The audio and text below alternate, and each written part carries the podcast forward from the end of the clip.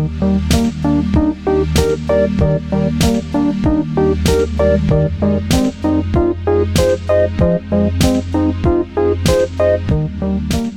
everybody. Welcome to Maintenance Phase, where we are uh, taking your 2000s TV obsessions and uh, exploring them with an uncomfortable level of detail. Ooh. Is this one going to be about Buffy the Vampire Slayer? Is that what you're saying? Look, we're going to talk to you about Angel today, and you're not going to like what you hear. I am Michael Hobbs. I'm a reporter for the Huffington Post. I am Aubrey Gordon. Uh, I am an author and columnist for Self Magazine. You can also find us on Patreon. We are at patreon.com slash maintenance phase. Um, that is also linked through our website and in the show notes. The same goes for t-shirts, which you can get through TeePublic. You are beautiful. yeah. I'm going to do that every time you mention the Patreon from now on. Please just do as many Christina Aguilera impressions as you want. And today we're talking about The Biggest Loser. I'm very excited about this one, Mike. I'm like equal parts excited and like a little bit of dread because I've. I've looked into enough of The Biggest Loser to know what an absolute horror show it is. But I also know that you are going to do deep dives that are going to reveal things to me that I maybe wish I didn't know. I was actually thinking this morning that we need to somehow come up with like a content warning broad enough, like all hands on deck enough for this fucking episode. Oh, really? This has everything. This has like eating disorders, terrible calorie shit, horrible fat phobia. There's like a dead kid at one point. Like this Jesus. this episode is dark, dude. like I like doing this show because on my other show it's like you're wrong about and we're like busting people's preconceptions. And on this one it's like if you think the biggest loser is trash, like it's trash. Like we're not going to mm-hmm. blow any minds today. Like it's maybe the most damaging television show ever. I just don't know. So listen, I don't know enough about the history of TV to know this, but I do know that like there are not many TV shows that have like a hospitalization toll. Right.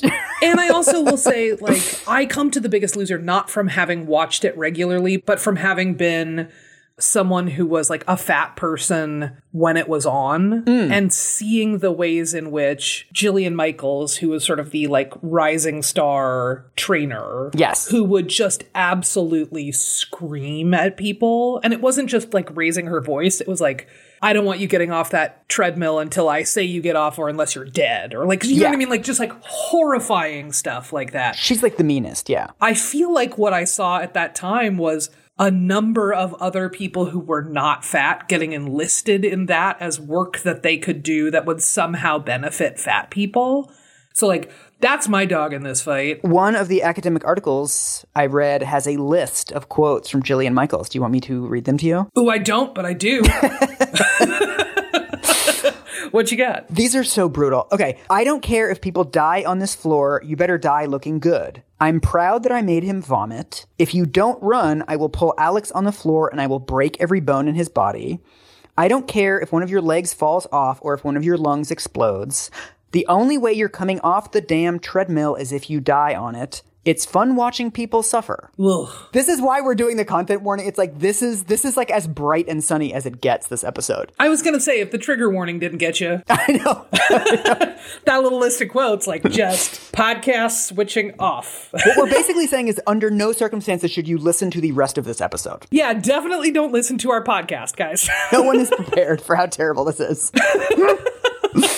So before we get into the actual content of Biggest Loser and the never-ending horror show that is the rest of this episode, we should first establish how big of a deal Biggest Loser was. Hmm. The Biggest Loser was, for years, one of the most popular reality shows on television. So at its peak, it had, I believe it was 10 million viewers per episode. Jesus. It also it spun off all this marketing and licensing. So there were like biggest loser fat camps. There were biggest loser TV dinners. There was of course all this other merch. You could get like workout, nutrition, diet cookbooks. So at its peak, the biggest loser franchise was making a hundred million dollars a year off of ancillary products. yeah. People are desperate to lose weight. If you promise people that you can have the results of the people that you're seeing on TV with only like whatever this steamed broccoli recipe, people will fall for it. And in the 2000s, they did. The show was on for 17 seasons. Jesus Christ. That's like Simpsons numbers. And also, as just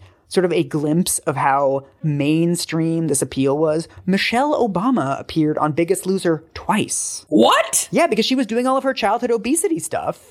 twice, dude. I'll tell you what, every part of me loves and appreciates Michelle Obama except the fat part of me. I know, man. where I'm like, oh no, I love you so much. Why you gotta? We're eventually going to do an episode on her, and it's just going to be us going, uh, the whole time. like, I like her. I want to like her. It's just this huge blind spot. Yeah. Just, uh. Ugh. So I have a complex structure for this episode. Ooh. But before we get to that, can you walk me through, like, what does a typical episode look like? Like, what happens in The Biggest Loser? So The Biggest Loser is a season long reality show competition. It's not like Chopped, right? Where there are different competitors every episode.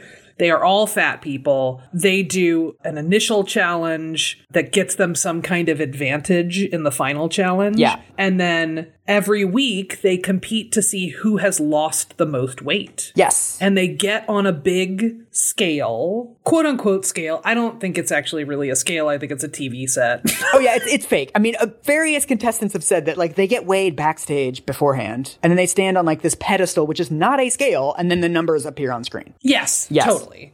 They are required, is my understanding, mm-hmm. to take their shirts off for that weigh in. The women are in spandex and sports bras, and the men have their shirts off. So there's like quite a bit of like leering at fat bodies. Like there's part of it to me that feels very, very much like a freak show that is dressing itself up as redemption. Yes. The appeal of the show is you get to see fat people pull themselves up out of their own wretchedness. Yeah. So at the end of the show, you see they sort of step onto these scales wearing as little clothes as possible. You see their big numbers flash up on the scale, and whoever loses the least amount of weight gets sent home. And their scores can be adjusted based on the advantages that they got in the earlier challenge. So, like, if you win a challenge, you get an extra three pounds or something Yeah. knocked off of your number. So it's like mostly a weight loss thing, but also they do these little sort of challenges along the way that are like, well, it's not strictly weight loss. I don't know. I mean, I did find a content analysis where a bunch of researchers went through and watched two entire seasons, which is more than I could get through. And mm-hmm. two thirds of the content was not sort of behavioral weight change, diet, and exercise stuff. Most of it was reality TV bullshit. This person is trying to get immunity, but then this person is like the runner up, and like this person's gonna vote this other person off. Like very standard reality show drama, right? And the, the weird selective editing where they just take a bunch of B-roll of people sitting silently and then they put intense music behind it and they make it seem like a confrontation. That happens a lot. Totally. Well, and also the thing that I remember the most from like the bulk of screen time on The Biggest Loser that I remember seeing is just watching fat people work out extremely strenuously in a way that looked dangerous to me. Yes. Just like dripping sweat, sometimes vomiting. Yeah, they like the vomiting. All of this, you're just watching fat people go through like clearly excruciating physical pain. Yeah. While thin people who appear to be physically fit are shouting at fat people who appear to be in extreme pain and not physically fit. Yeah, it's like hot people yelling at fat people. Hot, mean people. Yeah, it's like homeroom. On that note, we are going to watch a clip together. Oh, Lord. This is a fucking nightmare. I couldn't watch a whole, I couldn't bring myself to watch a whole season, but I just sort of jumped around because I wanted to get a representative sample of this show and how it changed over the years. So I would watch sort of, you know, episode six from season two and episode two from season 12. And so what I'm about to show you is the season premiere of season seven. This is the show introducing us to the two trainers, Bob and Jillian. Oh, yay. Hey, you, you, you, you, you, you at home. I am talking to you. America, we're the fattest country in the world. You realize 300,000 people are dying from obesity every single year. The stakes are high. Don't you get it? What is it going to take for you to make that change? Quit smoking. Take the stairs instead of the elevator. Go for a walk. Drive past a drive through. Make a change. Do something. You're worth it. What you're about to watch is our biggest season to date. Five years leading up to this moment. But none of it means anything if you're going to sit there and eat ice cream watching our show. Five, four, three, Three. I mean it. Two. One. Jesus Christ. Take the stairs instead of the elevator. Like, do you seriously think that me, as a 350 pound woman, taking the stairs instead of an elevator is gonna make me thin? How long do you think that's gonna take? What? It's so, it's so, I love that they threw that in there. Like the most cliched advice, and also the advice that doctors always use as the one not to tell people because it's so fucking facile. Like a lot of people work on the first floor of their building or on like the 36th floor. Yeah. They put it out there like it's some sort of like forbidden truth. And it's like, do you realize we've all been told that at least 25 times in our lives? They also throw out my favorite garbage statistic. It's the same one that the fen-phen and Redux manufacturers used. This is why I picked this clip, Aubrey. You love that number. It's just like waving red in front of a bull to show me that 300,000 number. I was like, Aubrey's gonna fucking hate this. Oh, I'm going to hate it so much, but also kind of love it. um, so that 300,000 deaths per year due to obesity is completely Bogus. completely bogus, completely exaggerated. The source, the person who sort of like uh, first elevated that number has been like, please stop using it. That's not what this is. and people just love to keep using it, I think in part because it justifies the way that they treat fat people, right? That they're like, Yeah. it's not that I don't care about you, it's that I care about you the most. so I'm going to be a true trash panda. Well, this to me encapsulates sort of why I picked this clip because it's this perfect encapsulation in 60, 90 seconds of the show's completely contradictory tone toward fat people. Because at one side, they're saying, you know, you deserve better, you deserve this better life for yourself, right? Like it's it's it's being done out of care. But then on the other side, literally like the next sentence, they're saying, don't sit there and eat ice cream and watch this. This is the last straw. You're going to die if you don't do this. So it's like, well, do you care about me or not? Yeah, this is also where the logic of anti fatness and the logic of sort of like weight loss, right, tips into the logic of like spousal or family abuse. Right? Where they're like, I'm doing this for your own good. I wouldn't do this if you didn't make me. And it's really wild to me that culturally we have all gotten on board with like, yeah, actually, for some groups of people, you have to publicly abuse and shame them for their Right. own good, right? That we have all sort of collectively bought into this logic that we would absolutely not stand for in individual relationships. Yeah. But suddenly when it's on a grand scale, we're like, yeah, no, that's good. Also, some of us just like ice cream, Bob. Listen, You know? some of us are eating Halo Top. yeah. I also, this is so fucking petty. But my other beef with this clip, so we stopped before it got into the really bad stuff where they were like introducing us to all the contestants. This is season seven where it's like the couples season and there's best friends and there's like a father and a granddaughter and there's no fucking same sex couples. Yeah. I'm like, you can't throw some gay people in, Bob? Yeah, you guys are gay. Yell at some gay Yeah. people. Fat gay people exist, Bob. I'm right here, Bob. Come and get me. Okay, so the way that we're going to do this is I have five reasons why The Biggest Loser is trash. And Oh, I like we're going to walk through each of them in turn. So, reason number one that The Biggest Loser is trash is that it's wildly unrealistic.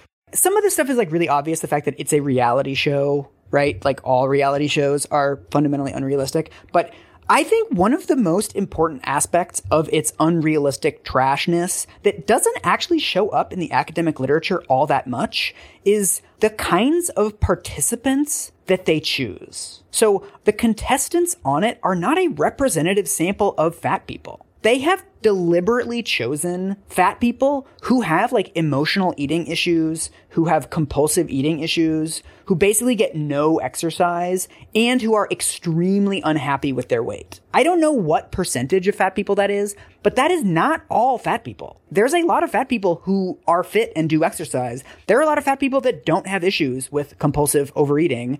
There are lots of fat people who are just like, I am this big and I am perfectly happy with it. But we never see any of those people. right. And there are also fat people who have polycystic ovarian syndrome Yes. or lipedema who can't actually lose weight in the ways that we like to think that fat people can just pay attention for a little while and drop a hundred pounds, right? Like ultimately, like I think the thing that is easy for people to forget about the biggest loser, which blows my mind, but it's true, is that fundamentally their task is to make a TV show Yes. that has a bunch of drama to it. Their task is not to encourage medically healthy weight loss at a sustainable rate. That's not a TV show. Oh yeah. So we need to go through this, but it is like the also super duper obvious point about the unrealisticness of The Biggest Loser. Just the fact that they're literally trapped in a ranch house for six months and exercising eight hours a day. Like, if you're gonna watch a weight loss TV show, this is the worst model to try to replicate because you can't go off to a ranch for six months and have somebody shout at you for your entire working day.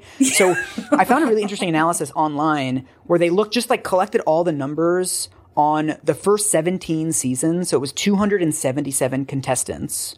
And this is bananas. The average contestant loses 16 pounds in the first week. What? Yeah. So we have to temper this with the fact that we we also know from former contestants that quote unquote week is a little bit of a misnomer. Like oftentimes the show will call it, you know, because it airs every week. So the show will say like week two, week three, even though Yeah. the contestants are actually there for two or three weeks oftentimes.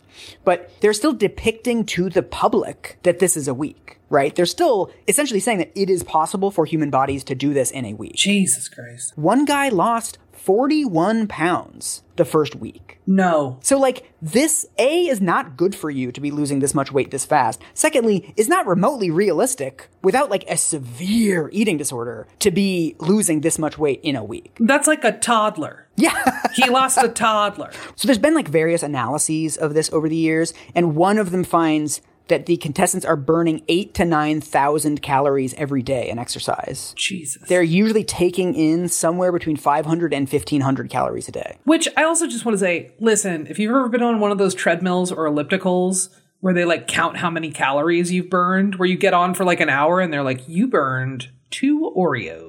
I know. I know. Right? Where you're like, Yeah. what? So the amount of and the strenuousness of that exercise has to be through the roof. Yeah, and they're being yelled at by hot people the whole time, which makes it worse. Mean hot people, which makes Mean them hot unhot to me. It makes them hotter to me, unfortunately. Oh no, Mike! That's my own. That's my own personal stuff. We're gonna have a therapy episode Mike's issues. with mean hot people. So there's all the like unrealistic, trapped in a ranch, eating, exercising. There's all that unrealisticness. But I also think underneath the more obvious unrealisticness, the show depicts a really unrealistic view of what dieting can do for you. So we're gonna watch another clip. This is really rough. Sorry, not like the first one. Oh, yeah, this, this- one's yeah, really this one's bad. The first one was like a walk in the park. so they ask participants when they come in, like the first day, they're at their heaviest, to talk to their skinnier selves. And so at the end of the show, this is the second to last episode when oh, there's only, I think, five or six contestants left, and they watch their heavier selves talking to them now. And so we're gonna watch this. oh God. It's bad. You know, it's been a journey and you had to deal with a lot of pain during this process. There's no way I ever imagined life would be like this. I just want to remind you this is not what you are anymore. This is who you were. You've already put in a lot of work. You've already gotten this far. You can keep going. There's no need to stop. Stopping is what you do at home, and you don't need to do that anymore. Just remember the journey. Remember what you did. Remember the struggle that you did. Remember how you felt today when you just felt not like yourself. Please don't forget all you've gone through because this is the true you. You're so much stronger now. You're not this weak person anymore. You're my hero. You're going to be so happy, and that's what you deserve. You deserve to be happy. The mule's hooked up, bud. Just load the wagon. So I would like to crawl out of my skin. I know. Oh, I know. This whole idea of the real you is thin is such a quietly horrific and toxic concept that like any fatter version of you than the way that you would like to see yourself as a thin person is like a betrayal of yourself or a failure to be your true self is like the most wild bullshit. Yeah. You know me. It's a rare thing that I'm at a loss for words. Yes. I'm kind of at a loss for words about this one. all of these people do deserve happiness. Like they all seem really nice. Yeah. But they've just been like duped onto the show that is selling them this fantasy about this future life that they're going to have. And they've had it drummed into them even before they came on the show that sort of the 350 pound version of yourself is not yourself and that you only deserve happiness if you're smaller. Yeah, I mean, listen, I uh I understand this. I am a 350 pound version of myself, and I know it's not the real me. I'm so sorry I've been deceiving you all this time, Oh my Mike. God. there was a tiny moment when I was when I thought you were serious. And I was No, like, oh, oh god, God, this, no, this no, podcast is taking a turn. You were like, oh no, we hit bedrock. I was going to start playing the background music. Oh God. What I find so irresponsible about this is that this is the inner monologue that most people do have when they're dieting. Yeah. I'm going to be at the smaller weight. I'm going to date somebody. I'm going to get a better job. Like people extend the trend line and they envision this future for themselves. And then once you inevitably start gaining the weight back, which happens in 95% of attempts to lose weight, then you feel like even more of a failure because you're losing this life that you envisioned for yourself where you were a better father and a better partner and all this insta improvement in the kind of person that you are. And then you feel that slipping away. And because everyone around you, usually people who have not tried to lose a hundred pounds or more, are telling you how simple it is. Yes. So you also get the bonus feeling of I'm not just a failure because I lost this sort of glimmering mirage of a life as a thin person, but I'm also a failure because this thing that everyone is telling me is really simple to do is something that I am not doing. Yeah. I just think it's really unethical to reinforce these views that basically the entire population already has. There's no examples of someone on the show being like, hey, wait a minute, I'm actually fine. Yeah, totally. My life is fine. I'm not a broken ass person. and if those people are on the show, they're not showing those clips. Oh, definitely not. Oh, yeah. so are you ready for reasons it's trash number two? Always. Boom. I thought you were going to say, Are you ready for another clip? And I was going to be like, Honestly, maybe not. Let's tone those down, Mike. They're really dark. I will totally take another reason it's trash. Let's go. So, reason number two is it's fake and unethical. Uh huh. So, one of the things I really have been thankful for in the research for this is that because the show has been on for so long, we now have a couple contestants coming forward and being like, no, this was trash. Like, behind the scenes, it's even more trash than it looks on TV. So, are you familiar with Kai Hibbard? I am Twitter pal Kai Hibbard. Yes. a real dream scenario of a fat person who lost a bunch of weight and then figured out how to still be in solidarity with people who are still fat. Right. A dream. So she was the runner up in season three. And she says that at the end of the season, she had lost so much weight that she wasn't getting her period and her hair was falling out in clumps. She had to like wear a beanie when she came home to see her boyfriend because she was so embarrassed about like bald patches on her head. Like this was profoundly bad for her being on the show. She says it's one of the biggest regrets of her life. Yeah, I mean, those are all things that happen when you're caring for your health. Yes, exactly. Classic sign of health. One thing I also thought was really interesting is as a journalist, like one of the main things that you learn in journalism school is journalistic ethics. Mm. It's not clear to me that there's any ethical code of conduct for reality TV. It's not quite journalism, but it's like, it's not entertainment either because these are real people. But Yeah. there's no like reality TV show contestants' Bill of Rights. No, there's no, there doesn't appear to be any sort of ethical anything except for what gets the most viewers in the most desirable demographic and makes the most money. Yes. For the lowest cost. I mean, that's the other thing about reality TV, right? Is if you make reality TV, you don't have to pay writers or as many writers. You don't have to pay like all of these sort of like unionized positions. You don't have to pay mm-hmm. people to make television. The real biggest loser is the unionized workforce of America.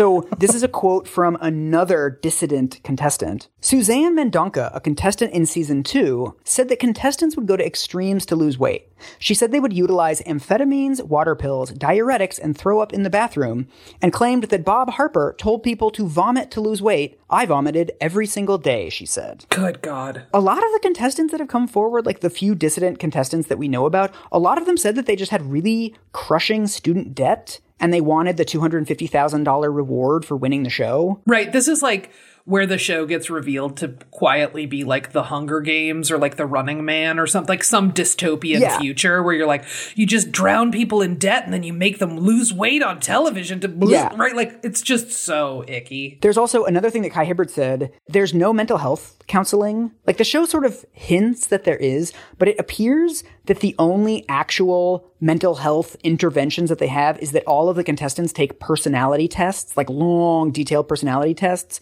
basically so the producers can know are they going to blow up at each other? Like who's going to be a good reality TV show contestant, essentially. Uh-huh. But after that, there's no mental health counseling on the show. And so in season 17, in episode two, which was one of the random episodes that I watched, this woman was talking about how she was homeless and she was sleeping on a friend's couch and her like five year old son wandered outside and fucking drowned. What? Yes. And she's talking about like, I couldn't protect him. I'm a terrible mother. And Bob like tries to comfort her. He says something that's actually pretty good. He says, terrible things happen to people who deserve happiness, which is like one of the only semi-human behaviors I've seen him display on that show.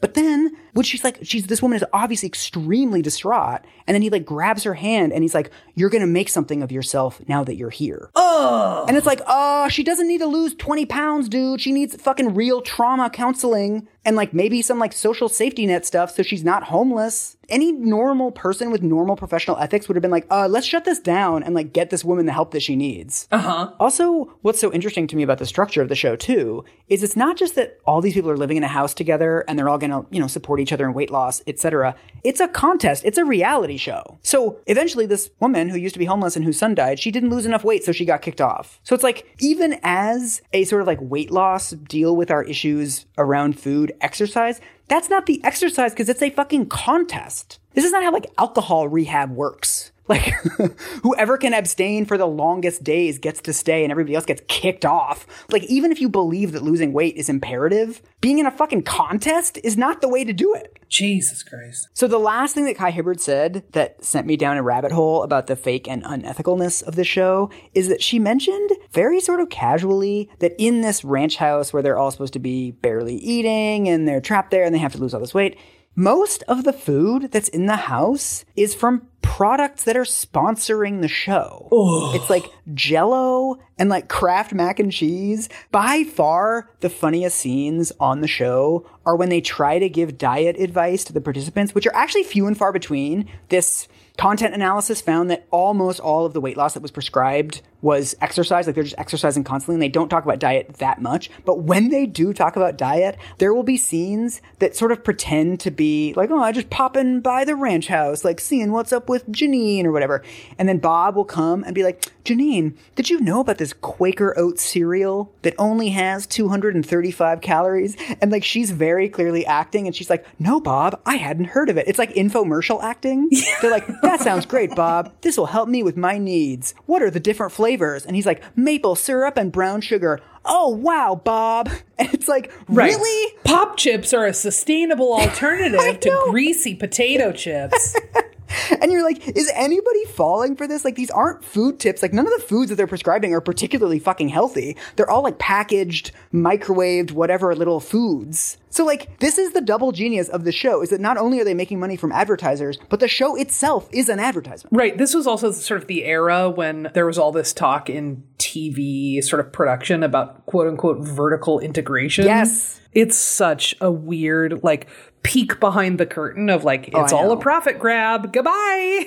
right? Like, ugh. According to a New York Times article, The Biggest Loser had the most product placements of any TV show on the air in 2011. They had 533 placements. Well, it's also one of those things where it's like, listen, the diet industry is extremely profitable. Yes. Even now that it has sort of changed its name to the wellness industry, there are just like a bajillion things where you're like, it's oatmeal. It's just oatmeal. We're familiar with its work. Yeah.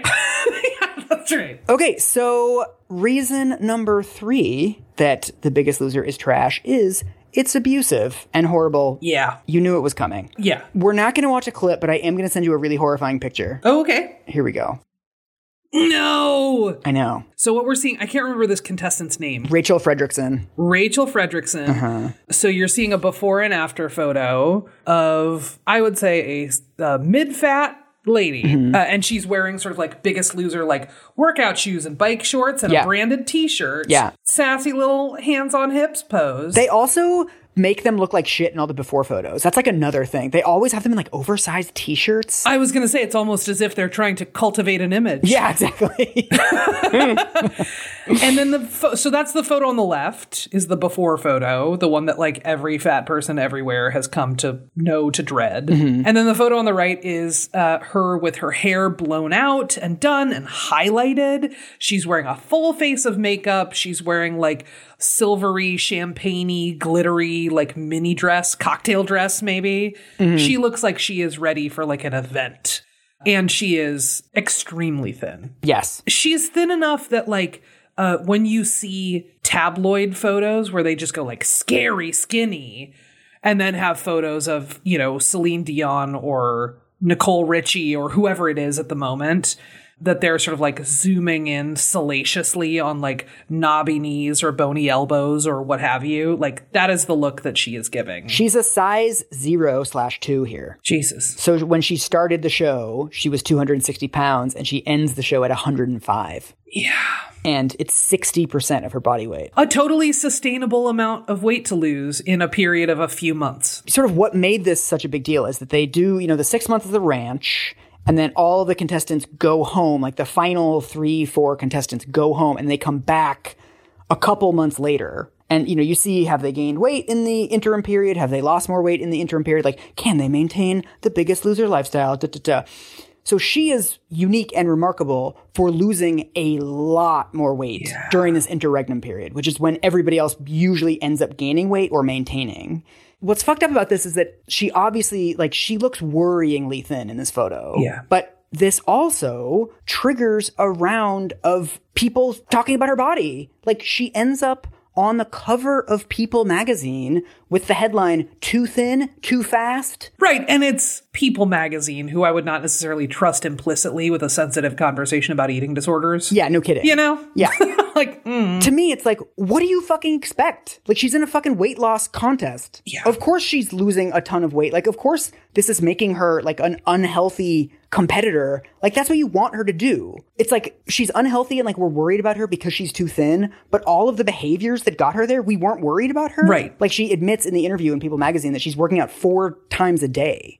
Uh, that's bad. Like, regardless of whether she's 105 pounds or like 140. this is also upheld in sort of the way that eating disorders are diagnosed, even. Like, you and I can talk about this and know that disordered behaviors are disordered behaviors, but in order to be diagnosed with anorexia, you currently need to have a BMI of under 17. Right. This is one of those cases where, again, like when she was a fat person doing it, we were like, get it, go, you got this. Right. We're applauding while it's on television. And then when she sort of hits a thin weight, we're like, uh oh. Right. And also, as long as we're moving toward the goal of weight loss, which of course is imperative, whatever the means we use to get there are fine. Yep. This is an excerpt from an interview with Kai Hibbard. She says, they would say things to contestants like, you're going to die before your children grow up. You're going to die just like your mother. We've picked out your fat person coffin.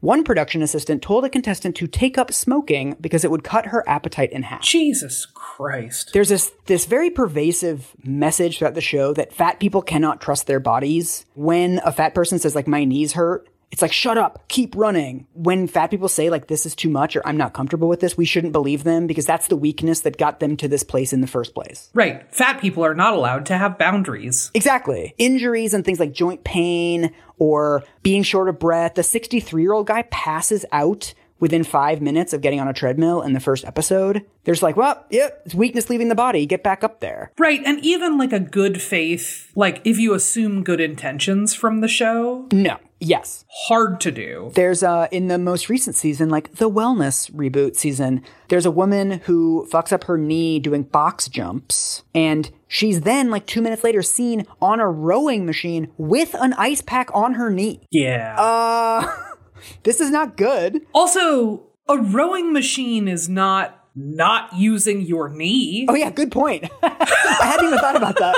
So it's it's no surprise that all of this abuse has produced a lot of injuries over the years. In 2009, two contestants on the same season were hospitalized from basically forcing them to run and one of them passed out. There was one contestant who got stress fractures in her feet from being forced to do these jumps. Right. We're just concerned about your health, which is why we're pushing you to the point of kidney failure, hospitalization. And wasn't somebody like flown in a helicopter to a hospital, like life flighted, Yeah. basically? They called it heat exhaustion, but according to Kai Hibbard, that was basically from being forced to run. Good lord. So, reason four why Biggest Loser is trash. People gain all the weight back. Yeah, there was like a big, big, big New York Times story about this. Yes. My recollection is that what they found is that it permanently damages their metabolisms Yes. and makes it almost impossible to lose weight in the future. So, at the average weight that contestants were at six years after the show, they should be burning around 2,600 calories a day, just like existing,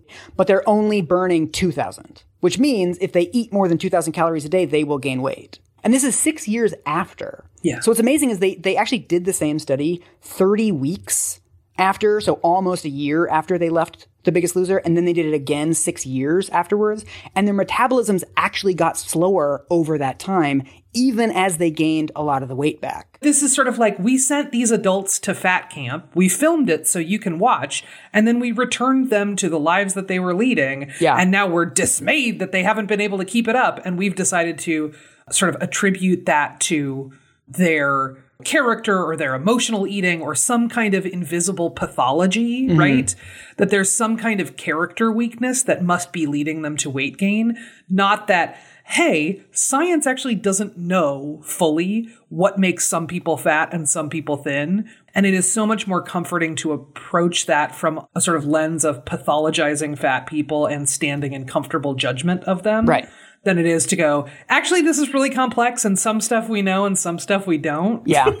and sometimes people are fat and that might be okay. Cause again, then you don't have a show. Whoops. I mean, one thing that did stick out to me was the fact that on average, the participants six years later were still in the obese category. So the average weight of participants when they got onto the show was 305 pounds. And by the end of the six years, all of the, you know, diet, lifestyle, whatever, gaining, losing weight stuff, the average is five foot eight and 192 pounds. Yeah. What's really interesting to me about that is that anyone putting up those numbers would go to the doctor and get weighed, and the doctor would start that conversation with, You need to lose weight, right? Because Yep. according to the numbers, they do need to lose weight. But the thing that fat people have been saying forever is just fucking ask people. Yeah. Before you have the conversation of, like, Did you know you need to lose weight?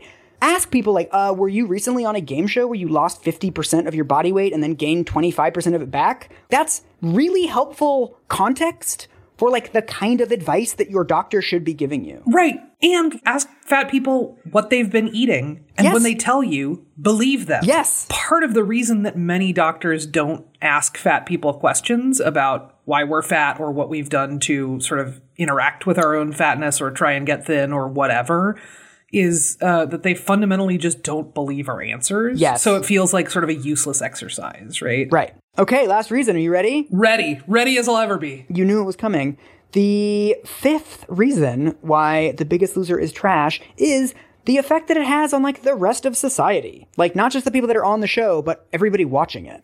Gross. The Biggest Loser has been controversial for quite a while, and there's quite a few articles where people defend the show, like Jillian Michaels in interviews, various TV executives, producers, and the defense is always what we've heard a million times on the show that it's raising awareness of the obesity epidemic and it's inspiring people to lose weight. Who is unaware I know. of the obesity epidemic? Can you show me the people who are like, oh, I didn't know people think it's healthier to be thin than to be fat? So this is from a New York Times article. Mm. J.D. Roth, an executive producer of the series who created its current format, says that while the show was extreme, it needs to be extreme, in my opinion.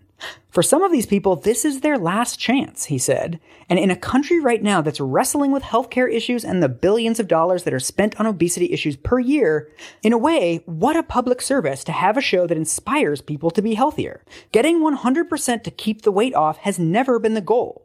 The goal is can we inspire people in America to make a change in their life? And in that, we're batting a thousand. Are you? there are more fat people now than there ever have been before. Are you making a positive change? Are you doing what you think you're doing? This is what I wrote in my notes. I wrote, Are you though? this is not something that I've seen documented. I mean, you know, there's been various academic dissections of the effect of The Biggest Loser and all these other weight loss reality shows. There's a Kaiser Family Foundation sort of analysis, like literature review of all the different studies that have been done. And they all do the same thing that we saw in the president's physical fitness test, where they weigh the pros and cons of this show and of this kind of TV. And all of the pros are potential things, and all of the cons are actual things. Look at all the stuff we could do, but haven't done for the Right. 50 years that we've been doing this garbage test that everybody Right. hates. Like, no. This is an excerpt from the Kaiser Family Foundation report. Reality TV has the potential to provide inspiration for lifestyle changes such as weight loss or smoking cessation.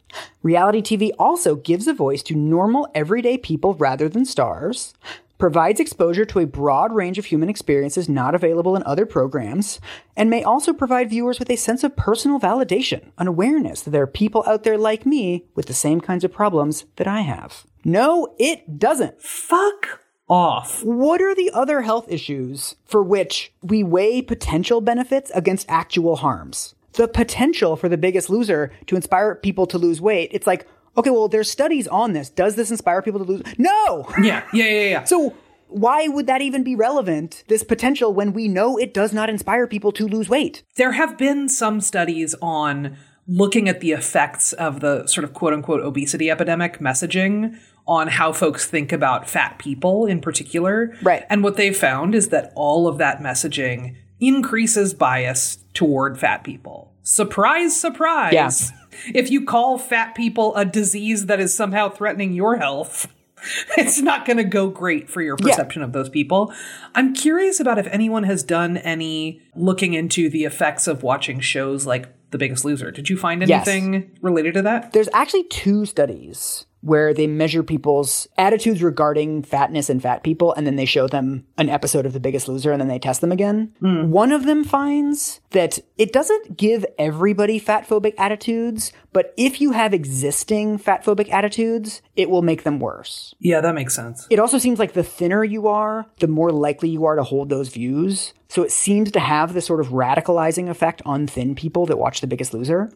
There's another one that finds it doesn't necessarily affect fat phobia, but it does affect how controllable you think weight is. So oh. at the root of anti-fat bias is this idea that people can control their body weight like Christian Bale gains and loses pounds for movie roles all the time. So why can't fat people do that? And so when you watch an episode of The Biggest Loser, it reinforces the message that like, oh, weight is easily manipulable and you know, all they have to do is like eat better and exercise more and then they'll be small. And so I don't really have to engage with whatever shitty beliefs I have about that. Well, also, all of those like actors gaining and losing significant amounts of weight sort of stories when you read the interviews with the Christian Bales and whoever else's of the world. What they're talking about is like, for dinner, I melted a pint of Ben and Jerry's and drank it. Right. And then, surprise, surprise, when they stop doing that, they lose weight, right? Like, that's not a one to one for my experience as a fat person who has been fat since grade school, middle school. Like, come on, guys. I also think that even on its own terms, Biggest Loser does not motivate people to exercise and change their diets because first of all, there's really no information on the show about healthy diets. Like it, it's not actually teaching people how to cook or like anything that people would actually need to know. Like here's how to saute some carrots for dinner. And then when it comes to exercise, there's some actually really good studies of the way that it depicts exercise on the show because a really important aspect of this is that exercise is always cast as torture. Exercise is your punishment for being fat. Yep. Like that is the overwhelming message that you get about exercise from the show. And most of the exercise that people are doing on the show is fucking miserable. Yeah. It's like box jumps and like lifting weights above your arms 50 times. And like, I say this as somebody who goes to the gym pretty frequently. Not everyone likes going to the gym. Yeah. And there's never anything on The Biggest Loser for like, hey, maybe you really like biking. Like maybe for you, go for a long bike ride and listen to a podcast. Or maybe for you, it's team sports. Maybe play field hockey with some friends on Wednesdays every week. Like there's no exploration of how a lot of people really like forms of exercise, but they don't know which forms of exercise they like. The only way you ever see exercise on the show is at a gym where you have to fucking pay for it and with like someone yelling in your face as you're throwing this like fake rubber ball on a wall back and forth. Yeah. The biggest loser is essentially just recreating fat kids' experience of PE. The president's physical fitness test. And the president's physical Full fitness test, right? Like all of it, right? Which is just like Yeah. you are being publicly humiliated. Exercise is your penance for daring to have this body. Yes. And you have to punish yourself in public so that people know how apologetic you are. Yeah. I will say for my own self, the thing that helped me figure out what kinds of movement I liked was being able to do those away from other people. Because as it turns yes. out, the thing that made it fucking miserable for me were people who would stare at me while I exercised, the mm. people who would say, Good for you, you'll get there. The thing that was hardest for me was always the sort of social response to a body like mine in motion. Yeah. Ugh. In all of the other research about this, because there's also research like this qualitative research on sort of watching The Biggest Loser with fat people and doing like a content analysis on just like their reactions, is watching The Biggest Loser has the same effect on fat people as fat shaming in that it increases their motivation to lose weight, but it doesn't increase their ability. So watching The Biggest Loser and having like Jillian Michaels look at the camera and shout at them, all the shit we saw in the clip, that makes people think like, oh my God, I have to lose weight. I'm going to die if I don't lose weight. It's so imperative for me to lose weight. But it doesn't give them enough money to buy fresh fruit at the grocery store. It doesn't give them a gym membership. It doesn't actually give them any counseling for whatever other issues they have. Like, it doesn't actually do anything. Totally. And there are different sort of uh, shades of motivation. Yeah. When I have watched The Biggest Loser, the motivation is I don't want that lady to yell at me ever. Yeah. Right? The motivation isn't to lose weight for my own good or my own health, it is to avoid abuse, which is not a great sustainable kind of motivation. No, you just have to hire Jillian Michaels to be in your house at all times. I don't want that. She's on her way. Aubrey, she'll be there in 15 minutes. Was I not supposed to send her to your house? So, last little section, we're going to do like a little epilogue because I thought this was kind of funny.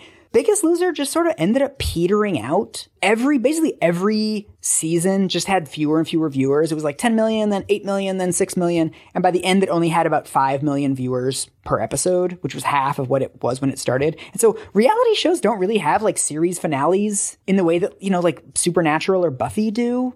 But then it basically died in 2017, and then they brought it back on a different network. It's now on USA as like a wellness show, like the new super touchy feely version of it. So we're gonna watch a clip. You know, you know the clip. so Jillian Michaels is also she has become this massive brand in her own right based on the popularity of the show. Mean white Oprah. Yeah, exactly. and so this is an interview that she gave last year. Wait, is this the Lizzo interview? It's the Lizzo interview, Oh, God. I know.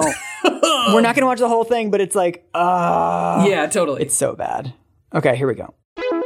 Well, you've said before that you think um, political correctness has gone too far in the health and fitness world. What did you mean by that? Political correctness is, has just like come so I can't even. I think it's insane, and it's like the, the pendulum. Just as far as it swings in one direction, it swings back in the other. Right, and you've got these crazy extremes. Whereas she's too fat to be a pop star. Well, you say things like that.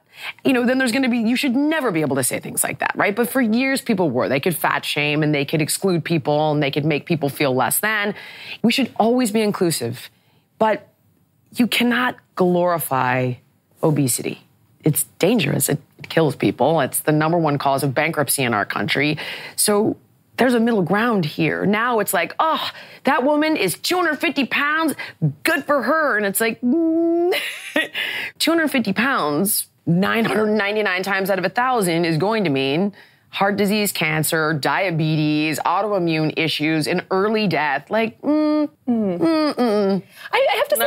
say, I, I've personally found, and I love celebrities like Lizzo or Ashley Graham who are really preaching self acceptance. I love her music. Yeah, 100%. I don't know anything about her. I'm sure she's a cool, awesome chick. Yeah, and I love that they're putting images out there that we normally don't get to see of bodies that we don't get to see being celebrated. And um, why are we celebrating her body? Why does it matter? That's what I'm saying. Like, why aren't we celebrating her music?